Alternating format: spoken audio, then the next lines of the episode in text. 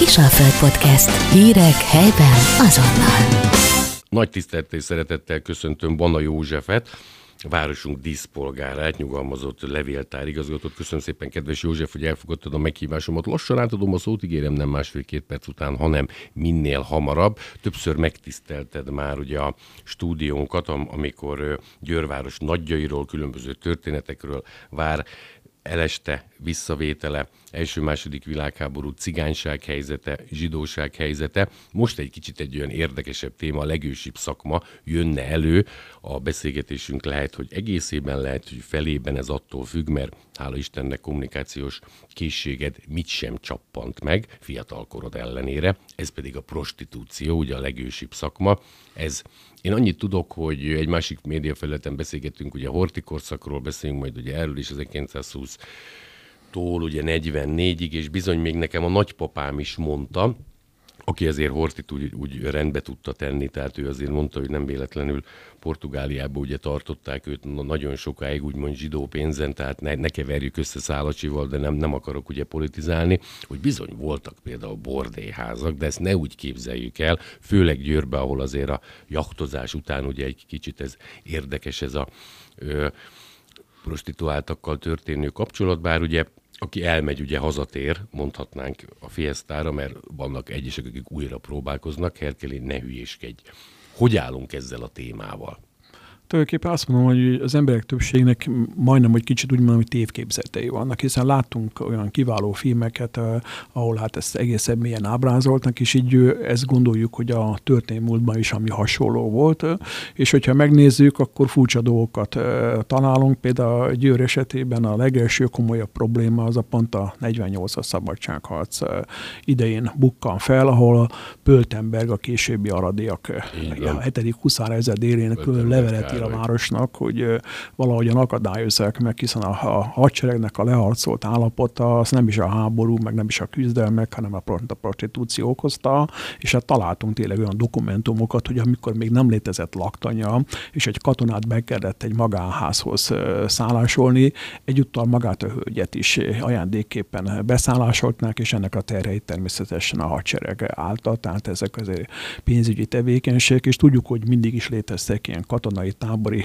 bordélyok is, és hát ebben az időszakban Győr kereskedelmi központ város volt, létezett, és úgy kell elképzelni, hogy ez szociálpolitikai alapon működött, tehát a hölgyek száma a madamhoz képest az egy vagy két főre terjed ki. Egy kivételes esetben találtam, ahol egy házhoz három hölgy tartozott. És, és, és a, a, az az nagyobb jelent, étkű volt a fiatal ember, vagy az úr? Vagy nem, hanem az, hogy ez tulajdonképpen egy általában olyan anyag hölgyek kaphatták meg magát a, a tartás engedélyét, tehát hogy kéhölgyeket tartott, így hívták, hogy kéhölgyek, hogy, hogy szociálisan, tehát nem volt férje például, özvegy volt, tehát a megélhetés, vagy időskor, mint, mint megélhetési eszköz, és akkor még létezett ilyen is, hogy kávéházi hölgyek, vagy, vagy amit a furcsa szóval használunk, hogy fürdős kurva, tehát itt fürdők is léteztek, ezek kb. a 19. másik végében szüntek meg, akkor már hoztak olyan jogszabályt, hogy kávéházban kizárólag 40 feletti hölgyek szolgálhatnak fel. Tehát hogy... Zserborul is tartották, hogy ott is ugye ülnek, hogyha egy krémes kérsz, akkor az azt jelenti, hogy, de ez egy másik. Hát, és a másik, hogy a, a bakkorszak levezényli, akkor voltak orvosi vizsgálatok. Egy esetben például 1858-ban megbukott a városi főorvos, aki hát, hát ilyen egyéb szolgáltatások reményében végezte ezt a szolgálat, földobták, és hát ebben az időszakban a rendőrség is alkalmazott csúnya szóval besúgókat, például egy Sliki Jakab nevű furcsa besugót két kéhölgy tartó is följelentett Madame. Az egyik esetében sikerült visszavonni a följelentést, a másik esetében nem, és ezért a rendőrség kényszerült arra, hogy a saját besugóját elbocsátja, mert hát a pénzügyi költségvetés szűkössége miatt nem tudta, hogy hát ezt egy fejlett. Tehát ő, ennek az oka pedig az, hogy ezek a hölgyek rendszerint művész néven tevékenykedtek, tehát Kupilizi, Eper, Édesek, igen. Eper Mári, tehát, tehát ezek művész nevek voltak. Használhatnám otthon is, csak így mondom, Kupilizi, valószínűleg a kapok is, de ezek ilyen cuki nevek.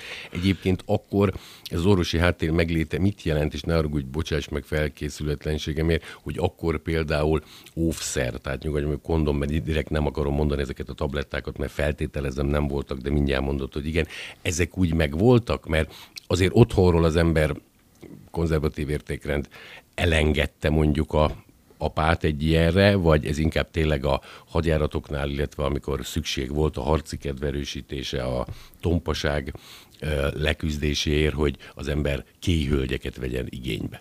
Úgy mondom, hogy a Győri Közkórházban 13 helyet tartottak fenn a bujakoros meglepetés általi dolgok, ezek gyűjtő fogalmak léteztek, és hiába léteztek már valamilyen nyilván hát korabeli védekező eszközök is, vagy egészségügyi nyilvántartásokban hipermangán, meg igen, hihetetlen igen. komplikált vegyszereket kell tartani egy hivatalos bordélyházaknak is. Ettől függetlenül pontosan tudjuk azt, hogy rengeteg az akkori betegségeknek még nem létezett igazi gyógymondja, hogy hát most ha szót Egy szifiliszre gondolunk, ami azért már talán volt. Hát egy, nem? egy, egy adiendre is belehalt ebbe egy idő után, tehát ez igazi veszélye ennek azért megvolt, és hát az, hogy a tisztálkodásnak a körülménye, és hát ezek azért a hölgyeket furcsa módon a, mondjuk a Dólinmis időszakában besorolták, első, másod, harmad, és létezett egy fejlettebb kaszt, a magánkénők kasztja, akik nem bordéházakban az orokat saját szállásaikon fogadták, ők fizették. Ő az extra, gondolom, valószínűleg. Az extra, ő fizette a legnagyobb díjat, és az úgynevezett piros lámpa, amit mindig izélünk, azóta kvázi a hivatásos bordéházaknak a legalja szintje. Tehát a piros lámpa az egyben, ha valaki meg betekinteti egy utcába, akkor tudta, hogy milyen kategóriai illetményt kell ott leszurkolni. És hát időnként történtek olyan jellegű furcsaságok, hogy teszem azt a hóvári diákok érettségi követően hát megfordultak teljes terjedelmében ezekben az üzemegységekbe, és akkor a rendőrségi főjelentés alapján kiderült, hogy nem nálunk voltak, hanem Pozsonyba mentek. Pozsonyba mentek, ott nem volt akkor a kontroll. Egyébként volt ilyen tényleg, hogy azt a kis Siheder fickót, aki, akit lehet, hogy férhez adtak, illetve nőül valakit ugye elvett, hogy ne olyan tanácstalanul legyen mondjuk a, az ágyban az első éjszakán, hogy akkor mondjuk egy ilyet úgy engedtek a szülők, hogy, hogy tényleg egy tapasztalt díva, illetve ö, hölgyemény kicsit kényeztesse, hogy onnantól tudja, hogy mi hova való, vagy ez csak duma. Nem, lé, persze létezett ilyesmit, vagy, vagy gondolunk egy furcsaságra, amit nem, nem nagyon gondolunk rá, hogy például a hadsereg esetében is. Tehát itt azért abban az időszakban nem az a típusú hadsereg volt, hanem részben sorozták, részben valaki maga helyett küldhetett mást a hadseregbe, és esetenként 10-12 évet jelentett. És a Győr esetében is például az egyik bordéház, a Króner, Krónerféle, csúnya szóval bűnfészeknek a főbejárat az pontosan a laktanya főbejáratával szemben egyezett. Mert Zsolt fizet fizetéskor ne kelljen, ne kelljen messze fáradni, tehát léteztek, és ugyanúgy volt egy Teleki utcai kislaktanya, szintén szembe egy üzemegység, míg a többieket az úgynevezett fürdőköz, kádárköz be te, tudatosan telepítették, tehát oda, oda beszorították, és hát sok esetben rengeteg följelentő levél maradt meg, például furcsa módon úgy írtak, hogy örömtanya iratok, tehát hogy nehogy rá tudjunk keresni, úgyhogy prostitúció, úgyhogy kéhölgyek, hanem hát ilyen név alatt futottak, és ott rengeteg tömeges aláírásokkal följelent bevelek. Ennek ez együtt járt egyébként, bocsánat, esetleg hangoskodással, italozással, vagy azért ez nem biztos? De ez együtt járt, tehát ez természetesen a, a, a maga rendőrfőkapitány dr. Angyal Armand írta, hogy a munkásnél, ő is ott lakik, látja őket, hogy mik, milyen tevékenységet, és azt mondja, hogy ezeket a munkásokat, amikor beittak, akkor melyeket nem lehet megfékezni. Tehát, hogy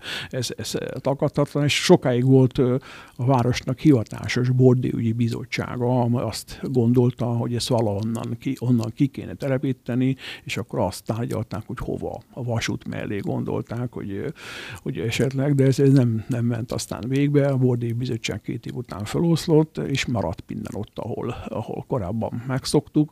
Tehát ezek érdekes, és például egy luxusbordénak a megépítése is. Itt meg az az érdekesség, hogy azt meg megfordta egy városi képviselő, aki összeszedte a dokumentumokat, és megállapította, hogy számos hiányosság van ezekben a dokumentációkban, például az, hogy a madámnak, annak 40 fölötti nőnek kéne lenni. Ez viszont egy Stróbül alajós budapesti Hoppá. és 40 alatti fiú volt, aki ezt kezdeményezte. Ez már egy ok volt, hogy megsemmisítsék ezt, így aztán ez a luxusból nem épült meg, de elkészültek a tervrajzai, tudjuk, hogy hol lett volna, tehát érdekes folyamatok zajlottak le, és hát a főjelentéseknek az oka az, hogy ezekről a területekről, utána renge, ahol nem volt ugye busz közlekedés, tehát rengeteg diák helyeket foglalt el ezeken a helyeken, viszont ahol bordé tevékenység volt, ott nem lehetett diákok részére szállást kiadni, építeni. Na, tehát az erre figyeltek. Ez volt, ez volt az Iskola lehetne legyen ott. Vagy így van, ja. tehát ezekre, és akkor a rendőrfőkapitány ezeket pirossal beúszta, hogy ezek a nevek nem azért tiltakoznak, mert maga a tevékenység ellen, hanem nekik személyes káruk származik abból, hogy a bordé tevékenység épp ott zajlik, tehát, tehát ezt ők fölfedték, hogy mi az igazi oka ezeknek a főjelentő leveleknek. József, a bordély házak, illetve hát a prostitúció ilyen módon társadalmi beívódása aztán a második világháború után kezdett kopni. Gondolok itt arra, hogy nem mondom, hogy a kommunisták éppen annyira ugye erkölcsékről voltak híresek, de aztán ez úgy megkopott, erkölcstelenné, ne, ö, nemzetellenessé, rendszerellenessé vált, hiszen nem csak ma, hát ugye én is 50. évenben vagyok, tehát nyilván nem tapasztaltam ilyet. Hogy alakult aztán ez, hogy úgy elsorvadt? Hát ez természetesen mesterségesen sorvasztották el. A háború után még megnyitották, tehát az első szociáldemokrata polgármester még ott volt a megnyitónál, tehát figyelmébe ajánlotta az embereknek, hogy ma ismételten megnyílnak ezek az üzemegységek, és természetesen a tanácsrendszer bevezetése okozta, és a szocialista ideológia is gyakorlatilag, Igen. mondok egy furcsaságot, hogy a úgynevezett 133 nap, tehát a tanácsköztársaságot is betiltották ezt a tevékenységet, és az, akkor azt magyarázták, hogy lehetővé kéne tenni a fiatalkorúaknak a házasodását, és a nem élettel szemben ajánlották a kommunisták akkor a sportnak az ő el, szerepét. Tehát, tehát ebben van egy ilyen jellegű. meg a sok minden, hogy azokat... Ja. És akkor, amikor léteztek ezek a szegény bordéjázi kéhölgyek, ugye a különböző üzemegységekben ezeket elvitték más városokba, a gyűrjeket elvitték Szombathelyre. Ahol még engedték, vagy ahol még... Nem, nem, hanem nem? hogy ahogy hát nem tudták, hogy, hogy ott, hogy itt mivel foglalkoztak. Tehát ennek inkább ott új bizony, volt. Ott új volt, és akkor elvitték, mit tudom, textilgyárakba őket dolgoztatni, vagy valamit, tehát magyarán hivatásosan megszűnt. De pontosan tudjuk, hogy azért a fű alatt azért az asszemes időszakában is a szállodaiparhoz kötődően ez a tevékenység azért létezett, működött, csak hivatásosan, tehát nem lehetett ezt engedélyeztetni. De ez régebben is így volt, hogy gondolok itt a Rómára, vagy a régi, tehát amikor mentek mondjuk 58-tól 51-ig időszámításunk előtt Gall, gallokkal háborúzott, úgyhogy nem is jött haza Cézár. Most éppen ez jutott eszembe, feltételezem, hogy ott is volt ilyen igény, mert, mert ott van 40 ezer katona, a másik 200 ezer galról nem beszélve, tehát volt igény folyamatosan a, a férfiak körében erre, nem? Persze, tehát én azt mondom, hogy a, például a tábori bordélyok rendszere létezett az első világháború idején, és hivatásosan is, tehát az ország magyar monai hadseregében tábori bordélyok léteztek, vagy kevesen gondolnak, hogy például a, a második világháború a, a, a ennek helyettesítésre szolgál a guminőket, azt a német birodalom kezdte forgalombozni, mert hát ez, tehát nagy, nagy Happy mutat. volt a Minő Guminő című felvétel, ezt eljátszanánk, de ugye semmiképp se akarjuk. József, nagyon köszönöm, hogy ilyen témával rukkoltál elő. Éles váltásba egy kicsit a, 30 éves levéltárról beszéljünk, vagy egy más történettel folytassuk, mert nem illik ide, mert azért szeretném, hogyha megemlíteni, de még van időnk bőven. Persze, Csak ugye idén 30 éves a levéltár, mindjárt elmondott, hogy azért nem 30, mert jóval előtte már akár a könyvtár, akár pedig a múzeum is ugye betagozódott, 93-as novemberi az új alakulás. Erről egy kicsit beszélj, hisz ö, napokban, egészen pontosan október 4-én várjátok ugye a többi levéltár vezetőjét, és nyilván egy szimpóziumban meg emlékeztek erről. Ennek nagyon-nagyon nagy részében ugye te voltál az igazgatója, megyéről jöttél ugye át, ezúton is köszönjük néked ezt a munkádat, kicsit beszéljünk akkor erről, hogy ez mit is takar, így a prostitúció után éles váltásban. Ez, igen, ez a legősibb szakma után a legősibb intézményre nyergelünk át. Itt tudni kell az, hogy gyakorlatilag amikor november 1-én tulajdonképpen én álltam még csak munkába, és öt hónapig csak én voltam az egyedüli dolgozója a levétának, és az igazi tevékenység az 94 márciusával tudott megindulni, hiszen helység, a régi városházát jelölték ki ennek a központnak. Így tulajdonképpen visszakerültünk oda, ahol valaha indultunk, hiszen a régi városházak a padlásán volt még a 19. század végén is a, a levéltár, és hát maradtak erről iratok, hogy ott azért néha a padláson hát a befolyó víz azért időnként kárt tett a iratokban, és amit el nem ázott, azt a levéltár ősi jelensége, a cincógagé ugyancsak csak megrágta. Tehát, tehát ilyesmik történtek. Voltak egyébként olyan hiányok, illetve olyan pusztulások, amiket lehet, hogy nem is mondtál, bocsánat, akkor ne is, hogy ami egyszerűen pótolhatatlan, de mégis érted, ezt nem beszélünk róla. Most nyilván nem Mária Terézia, nem ilyen. Én azt mondom, hogy ilyen a, a török kor. Tehát gyakorlatilag a török kor előtti városi hivatal írásbeliség lényegében 99%-ban elpusztult. Tehát ez, ez a törököknek a nyilván fáztak télen, befűtöttek, tehát ez is belejátszott. Néhány oklevél maradt meg valószínűleg a városbíró ládikájában, tehát nálunk lényegében minden 1600-tól indult, tehát a jegyzőkönyvek sorozata, és hát ebből egy 50 évet ilyen regesztalt, tehát kivonatos formában már közé tettünk kilenc kötetben. Tehát ezt a levétel fontos fontosnak tartotta, hogy a általunk között iratok azok mások által is, mint egy megismerésére kerüljenek. Úgyhogy ezek, ezeket a folyamatokat elkezdtük, rengeteg hihetetlen értékekkel rendelkezünk. Szinte minden uralkodónak van valami oklevele, amit Györgynek adott, valakinek több is, már ezek például három okmánya is van nálunk, és ez valamit kiadtunk. Például ezt a eredeti szabadkirály kíváncsi levet, ezt faximilében, drága bizony. példányban de ugyanúgy a ötödik Ferdinand fél öt levelet, tehát ezeket, ezeket mindenképpen újra forgalmaztuk. A többieket is lassacskán napránként az elevétel folytatja most is ezeknek a kiadását.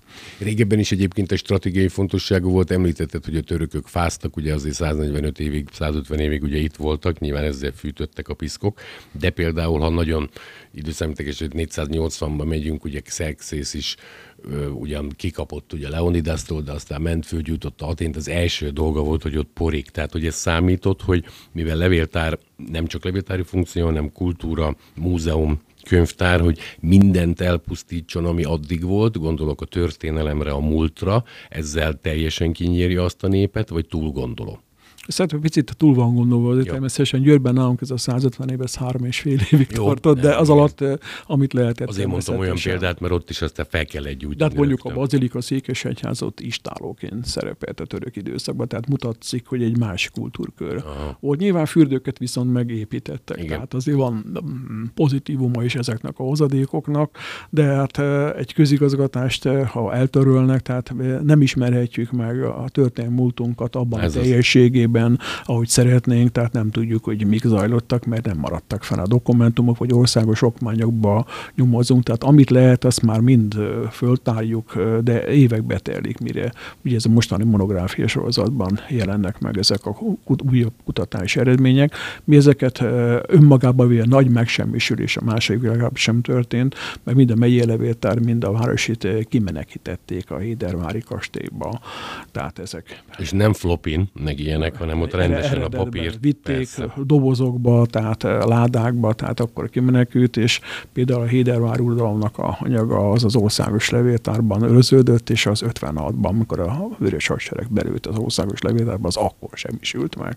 Tehát valami nek van egy ilyen távlata is, tehát nem mindig biztos, hogy a levéltárban van a legjobb hely az iratoknak. Így van. Október 4-én mire számíthatnak az érdeklődők? Gondolok itt arra, hogy mindig tartotok előadásokat, ezek nagyon érdekesek. Ha jól tudom, akkor a Fehérvár jelenlegi levéltárosa tisztel meg benneteket, lehet, hogy többet magával, hiszen a rendszerváltás után ugye a miénk, azaz az általad grundolt, ugye a 93-as előtt ők 92-ben alakultak. Így van, tehát mi ezt kicsit így magunkat is szeretnénk, ez az új alakulásunkat mindegy megünnepelni, miután nem vagyunk oly sokan, gyakorlatilag hat városi levéltár van, az egy, ami a szociális fennmaradt, az a Budapest főváros levéltára, nyilván ő a legnagyobb, a leghatalmasabb, a többiek is ilyen módon létesültek, mi amúgy is kedveljük egymást, tehát együttműködünk más téren is, tehát gyakorlatilag ez egy fontos időpont, a 30 év azért azért az már nem, nem semmi, és hát ha még belevesszük, hogy hát eh, milyen régi múltunk van, tehát a mi legelső levéltárnokat azt 1846-ban Strebik Károly nevében, eh, tehát ő lett, akit eh, kineveztek, és attól kezdve folyamatosan létezik, és magának a levéltárnak is vannak úgy, mint intézménynek iratai a 90-es évektől fönnmaradtak. Tehát ha valaki arra kíváncsi, hogy a levéltár mit végzett abban az időszakban, az ez megtekintheti, és ezek létező iratokról van szó, amik nem semmisültek meg. Van József létjogosultsága, annyi anyag van, annyi olyan relikvia, amire büszkék vagyunk, meg kell mutatni, meg kell őrizni, hogy legyen ö, megyének levéltára, városnak levéltára, és adott helyzetben mondjuk itt nálunk, ugye itt van a Káptalandom, de itt van a Loyolai Szent Ignác, tehát hogy ez egyház megyének is legyen egy levéltára. Kell ez a három? Annyi anyag van, illetve, nem csak olyan jó, hanem pedig most már a egyetemnek is van levél. Két éve, tehát van. gyakorlatilag kialakult az, a, hogy akik a legfőbb ilyen intézményekkel rendelkeznek, azok saját levéltárat tartanak fenn, de létezik még egy közjegyzői levéltári hálózat, annak is van győr, győrött egy üzemegysége, tehát ahol a ügyvédi és egyéb okmányokat őriznek, tehát lassan alakulnak ki, de mondok egy furcsaságot, de Ausztriában ezeket sohasem semmisítették meg, tehát nem volt egy ilyen folyamatos át átalakulási kedv volt, a legkisebb városnak is megvan a levéltára, mondjuk Ausztriában Ruszt 6000 fős lakossága, a saját városi levéltárban van, sőt a falvakban is kim vannak a régebbi iratok, nem gyűjtötték be, tehát ott egy másik gyakorlatot halósítottak meg, és ez szerte Németországban, szerte Ausztriában ezek így vannak, és tulajdonképpen a levéltári szakma az értelemszerűen a német nyelvterületet követi, tehát ezek a úgynevezett mintaértékű intézmények, tehát tehát mi esetünkben is ezt mondhatjuk, hogy ez a mi történelmi örökségünk. Remélem, ugye, hogy örülök, hogy a németek nem énekelnek, mert képtelenek, tehát ezen a nyelven izé, viszont írni akkor meg ilyen, ilyen szempontból ugye jó. Záró kérdés, hogy igazából most már ne váltsunk témát, ne haragudj, mert öt percünk lenne, bár neked ugye az ötven is kevés lenne, hogy egy kicsit ugye maradva ugye a levéltárnál. Említetted ugye a német nyelvet, én meg ugye egy dehonestáló módon, hogy nehogy énekeljenek, bár mondjuk Falkó tudott. Nyelvterületenként egyébként egészen más germán, angol, magyar, mert a magyar az ugye megint semmihez nem hasonlítható, nem csak az elménk, meg a Nobel-díjasaink, hanem a nyelvünk is. Okoz ez nehézséget, vagy okozott? Mindenképpen azt mondhatnám azt, hogy gyakorlatilag a, a írásbeli tantárgyak közül tudjuk, hogy a németek használták a gótbetűs írás, ezt a mai németek sem tudják ma már jóformán elolvasni.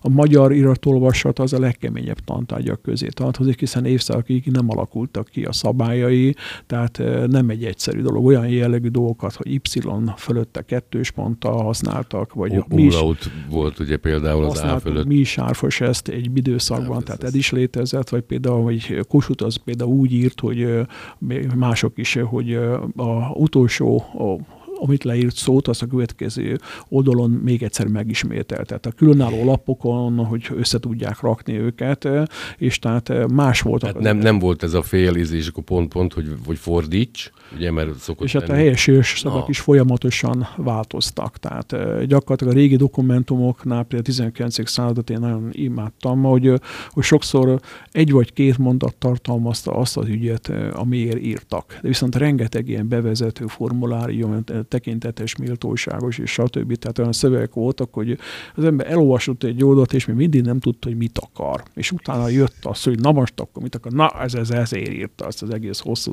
cirádát. Zanzásítva lehet, hogy négy mondat lett volna, ugye? A és akkor a másik, oldalon. hogy a rövidítések is, tehát az, hogy rengeteg latint használtak, és annak is megvoltak a rövidítési szabályai, tehát valaki ránéz, aki nem tudja, hogy ez egy rövidített, nem tudja föloldani, a tekintetest azt nem írták ki, hanem T, ki, T, fölötte egy S betű. És akkor ez a tekintetés jelentette, hogy vannak olyan dolgok, hogy latinba értelmesen hangzik, de amikor átfordítjuk magyarra, akkor végtelen marhaságnak tűnik, hogy, hogy például egy megszólítást úgy fordítottak a magyar, hogy becsületre méltó értelmesek és gondosok. Ezt így én értjük, csak Igen. nézzük, hogy most, most ez most micsoda. És tehát ebbe, ebbe ez érdekes, az, hogy egy török korban például mondanám egy érdekességet, hogy, hogy hiába 150 év, hogyha átírtak ide mondjuk eszékvárással az ottani aga, akkor egy magyar nyelvű levelet kellett írni. Hát mi nem tanultunk meg törökül, hát úgy kénytenek voltak ők olyan írókok alkalmazni. Felfogadott olyat, aki és nyilván... akkor, és akkor uh-huh. hosszú levelet írt a városi tanácsnak, és hát annak is megvan vannak ezek a kötelező formuláriumai jegyeim. Uniformizálódás nyelvileg volt kezdeményezés, hogy egy, említetted a latint, most már ugye minden angol, vagy azért nem? Mert a török is rájött, hogy ha már itt vagyunk, már pedig itt vagyunk, akkor azért mi tanuljunk meg, vagy fogadjunk fel olyan embereket, akikkel tudunk kommunikálni és írni is. Persze, hát időnként történtek be a közigazgatásba őrületek, és a legnagyobb az a bakkorszakban következett be, hogy, hogy a, a, hát a gyakorlatilag a német írásbeliségnek az elterjedés, hogy hiába próbálkoztak, hát itt nem beszéltek ilyen nyelveket, vagy olyan írnokokat alkalmaztak, ami Bajorországból hoztak, tehát egyszerűen el sem tudták olvasni, tehát ennek megvoltak a hátrányai, vagy mondok egy nagyon furcsaságot, hogy a magyar nyelvi rendelet értelmében a, a, a, például a győri iskolán iskolákban csökkent a, a beiratkozottak száma, mert rengetegen jártak például a, a, hát a szlovák területekről. És a latint azt még bírták, de amikor azt mondták, hogy hát akkor most áttérünk magyarra, akkor a szlovák diákok elmaradtak. Tehát ők nem felvidéki magyarok, hanem tótok voltak, bocsánat, tótok szlovákok. voltak, így van, Aha. és gyakorlatilag ennek tehát nem csak hátrányai, mert hát előnyei, hanem hátrányai is adódtak az időszakonként. Tehát ezek, ez volt a másik, pedig egy idő után tudjuk, 20. században hogy a latin is alább hagyott, és régen még ógörököt is tanították, tehát ógörök. ezek kikoptak, és aztán helyette jöttek nyilván a két világkolt a német, erőltették, de angol, tehát ez nyelv, milyen nyelvet választunk ugye nem kell mondanom, hogy a szazemesen az, az oroszult a ünnepelt. Jeszabi rájuk gribüc vető ijágadű. Ezt én megtanultam, meg ugye talán ezeket a nyiktonjászúszóját, meg ugye ilyesmi dolgokat. Beszélnénk még erről, de igazából elfogyott az idő, tehát még egyszer az október 4-éről, hogyha helyszínt vagy ilyeneket tudsz, vagy ilyen dolgokkal nem foglalkozol, hogy hol és mikor várjátok a nagy érdeműt erre a 30 éves megemlékezésre. Nyilván még odébb van, a történet, de én azt mondom, hogy legyünk minél többen, mert azért zászlós hajói vagytok ti is, nem csak te, hanem az egész csapat, a kollektíva. A Káptalandomban az egyházi főiskolán fogjuk tartani ezt a beszélgetést, és hát mindenkit majd szeretettel van. Természetesen a Facebookon, meg a különböző helyeken majd ezt hirdetni fogjuk, tehát aki kíváncsi lesz ránk, azt annak megteremtjük, hogy mindenki ingyen bejöhet oda, és meglátogathat bennünket. József, nagyon-nagyon köszönöm, hogy elfogadtad a meghívást, és hát tulajdonképpen sok mindenről beszéltünk, a digitalizációról annyira nem, de az hál' Istennek egy másik média felületen már ugye volt szerencsénk ugye ki ki ö, beszélni, úgyhogy tulajdonképpen prostitúció a legősibb szakma, illetve a legősibb kulturális szerv, nyugodtan mondhatjuk így, a levéltár múltjáról beszélgettünk, ugye a 93-as novemberi újjászületésről, ahol ugye még te voltál egy személyben, aztán később lettél. Nagyon-nagyon köszönöm, hogy itt voltál, és megkérnélek, hogy úgy havonta, amikor rácsörgök, akkor vedd fel a telefon, mind ahogy eddig is teszed, és, és eleget teszel, mint most is a meghívásomnak. Köszönöm szépen. Én is köszönöm. Kisalföld Podcast. Hírek helyben azonnal.